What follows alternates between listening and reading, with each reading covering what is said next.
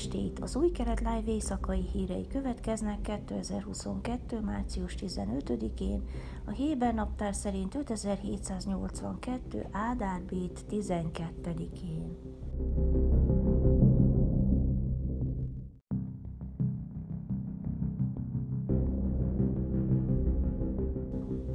Legfelsőbb bíróság elutasította Aviv Kohavi vezérkari főnök fellebbezését egy alsófokú bíróság döntése ellen, mely elrendelte egy tiszt visszahelyezését tisztségébe, akit egy informátor öngyilkossága miatt mentettek fel a szolgálat alól.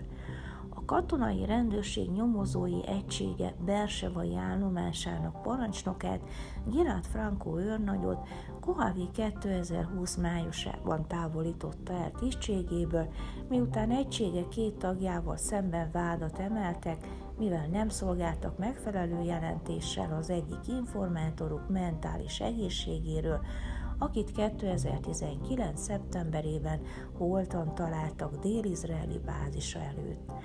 Franco azonban tavaly fellebbezett a kerületi bíróságon a végzés ellen, amely kimondta, hogy nem szolgálhat parancsnoki beosztásban, és hat évig nem léptethető elő parancsnoki felelősségére tekintettel az incidensek során.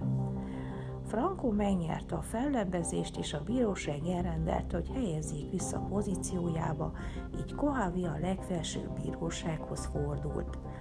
Franco menesztéséről szóló döntés ellentmond az izraeli védelmi erők elbocsátási eljárásainak, írt a hétfői határozatában Eszter Hajut, a legfelsőbb bíróság elnöke, hozzátéve, hogy nem áll rendelkezésre elegendő bizonyíték az elbocsátás elrendeléséhez, és ez ellentmond a nyomozás megállapításainak.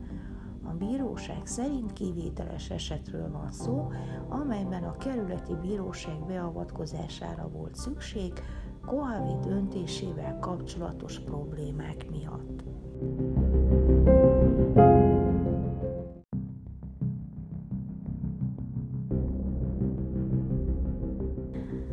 Kibertámadás miatt hétfőn leállt számos izraeli kormányzati weboldal.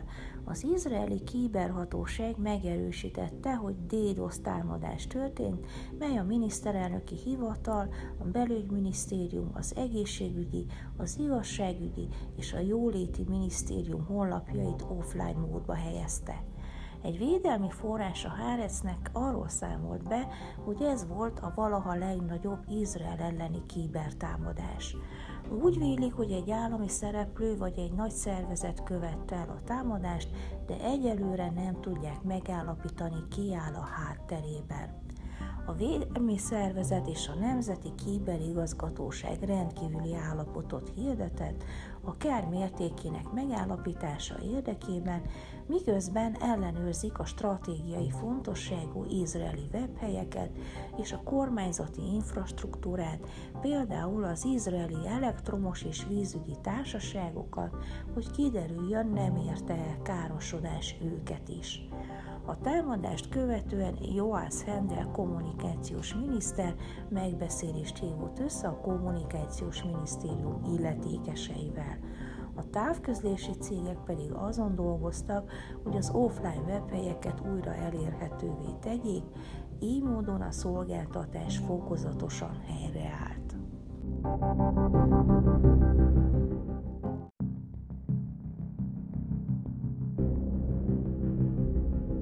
Az ukrajnai invázióra való tekintettel az Egyesült Államok betiltotta az orosz gyémántok importját is, de eddig kevés ország követte a példát. Különböző média jelentések szerint amerikai kereskedők jelezték az izraeli gyémántexportőröknek, hogy nem vásárolnak orosz nyers gyémántokból előállított csiszolt gyémántokat. Az iparág vezető emberei szerint azonban ez egyelőre marginális jelenség, de ennek ellenére az izraeli kereskedők részéről jelentős aggodalom tapasztalható, mivel az Egyesült Államok nyomása csapást mérhet egy lassú és nehéz fellendülési folyamatban lévő izraeli iparágra.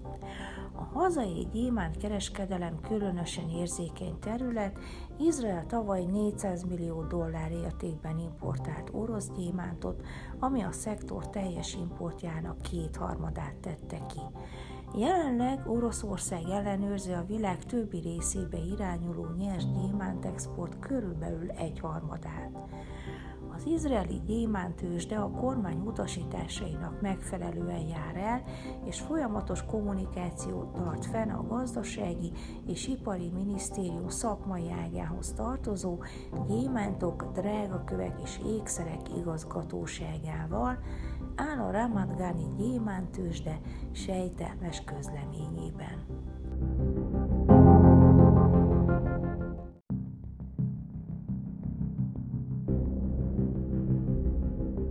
Időjárás. Szerdán felhős idő várható Jeruzsálemben 9, Hajfán 12, Ejláton 17, míg Ásdodban 15 és Tel Avivban 14 fokra lehet számítani.